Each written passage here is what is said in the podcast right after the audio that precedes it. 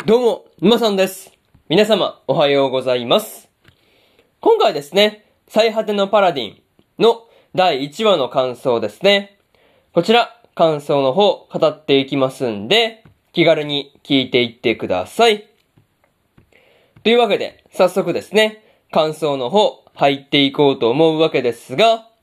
まずは、一つ目ですね。地獄ではなく温調というところで、ウィルがですね、アンデッドのガスとマリーとブラッドの3人にですね、育てられていたわけなんですが、まあ朝日をね、見たときに、これは地獄ではなく温調だっていう風にウィルが気づくシーンがですね、まあ結構印象深いシーンではありましたね。うん。またね、ウィルが自分もですね、前世の記憶を持っているっていうことをね、秘密にしているから、まあこう、そういう秘密があるからこそ、3人が自分に対して、こう、隠し事をしていてもですね、深く追求することができないっていうところがね、まあすごい、こう、まあ見ている側としてはね、もどかしいところではありました。うん、なんか、すごいもどかしいですよね。そう。でもなんか、確かにこう、自分も秘密を持ってるから追求できないっていうのは、なんかね、わかるような気はしましたね。まあでもね、隠し事をされていてもですね、愛情を注がれているっていうことにね、変わりはないし、まあそういうところはよく伝わってきたんで、まあウィルもね、いい人たちに育ててもらっているな、育ててもらっているなっていうのはね、すごい確かな感じでした。まあとはいえですね、ウィルが前世の記憶を持っているっていう話をね、聞けば、まあこう、ガスト、マリーとブラッドの3人がですね、どんな反応をするのかっていうところがですね、まあ、正直ね、想像もつかないところではありますね。まず、そういうところで、一つ目の感想である、地獄ではなく温調というところ終わっておきます。でですね、次、二つ目の感想に入っていくんですが、まあ、三人から教わることというところで、ウィルがですね、三人から魔法や剣術やら、こう、日常的な知恵やらね、まあ、結構いろんなことを教わっていたわけなんですが、まあ、三人それぞれね、教えられる分野が違っていて、なかなか面白いなっていう風に感じたりしました。まあ、個人的にはですね、ガスが、こう、魔法を教えていた時にですね、まあ、こう、魔法を使わずにことを済ませようっていう風にね、言っていたわけなんですが、まあ、なんかね、最初はそう言われて、こう、平和的な解決を目指せってことかなっていう風に思っていたんですが、まあ、要は金だって言い始めた時はですね、まあ結構笑ってしまったところではありますね。そう。まあでも確かに金は大事ですからね。そう。なんかそれはわかるんですけどね。すごい予想とは全然違ったことを言ったんで、なかなか面白かったなっていうところですね。またね、ブラッドも、こう、技より力だっていうことを教えていたわけなんですが、まあ、ブラッドの言う通りですね。まあそもそもの、こう、力がないと、技も使い物にならないっていうところですよね。そう。確かにそれを聞いて、ものすごく納得がいったところではありました。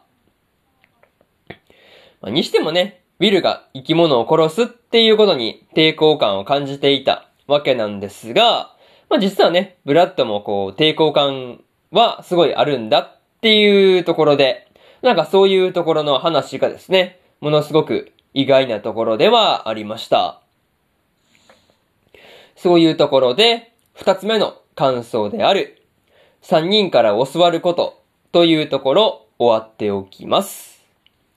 でですね、次、三つ目の感想に入っていくんですが、気になっていたことというところで、ウィルがですね、こう、マリーが自母神に対して、まあ、こう、祈りを捧げているタイミングで、まあ、こう、部屋に入っていったわけなんですが、まあ、一日何回もですね、マリーが、こう、まあ、炎にね、焼かれるような思いをしながらですね、まあ、祈りを捧げていたりするっていうところに関してはね、まあ、驚いたところではありました。まあ、しかもね、こう、ウィルが、いつもこう、まあ、食事の時に食べているパンですね。あれが、こう、自母神からの授かり物だったんだっていう話もね、まあ、結構びっくりさせられたところではありますね。そう、しかも、ね、なんていうか、こう、あの、あのパンに、こう、マリーが、こう、なんていうかね、どういうことをしてっていう、この経緯ですよね。なんかそういうところがわかると、なんかパン一つとってもすごいことになってるなっていう感じではありました。まあ、にしてもね、こう、ブラッドがマリーを助けようとしたことで、まあ、火傷をしたウィルをですね、まあ、こう、まあ、そこまで責めることもなくですね、まあ、むしろこう、男の勲章だっていうところがですね、まあ、逆になんか、その辺がすごい男らしいというか、なんていうかね、こう、さっぱりしてるというか、なんかそういうところが、まあ、ブラッドらしいなっていう風に感じたりしました。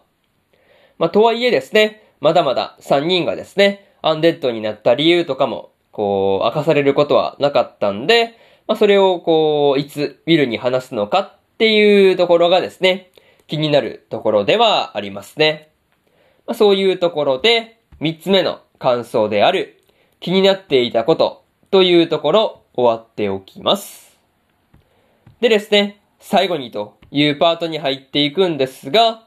今回ですね、ウィルが8歳になるまでの話が描かれていたわけなんですが、ガスとマリーとブラッドの3人との、こう、生活ですね。まあ、これに関しては、本当に見ていて、微笑ましかったですね。そう、見ていて、微笑ましかったわけなんですが、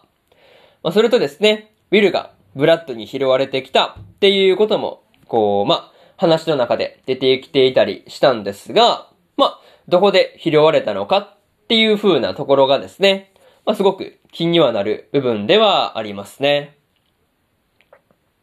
またね、ウィルを含めて、こう4人がですね、秘密にしているっていうことを正直に話せるタイミングがね、こう早く来ることを祈るばかりという話で、まあ、とりあえず次回のね、こう話がどんな風になっていくのかですね、今から楽しみですというところで、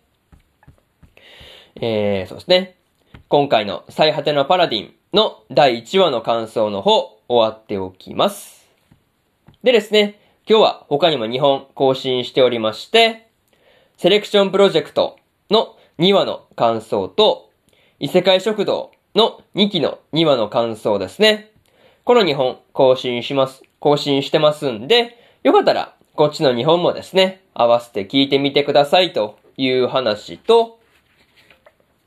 明日ですね、明日は4本更新するんですが、先輩がうざい後輩の話の1話の感想と、ブルーピリオドの3話の感想、そしてですね、無色転生の13話の感想と、大の大冒険の53話の感想ですね。この4本、1、2、3、4と更新しますんで、よかったら明日もですね、ラジオの方聞きに来てください。というわけで、本日1本目のラジオの方終わっておきます。以上、馬さんでした。それじゃあまたねバイバイ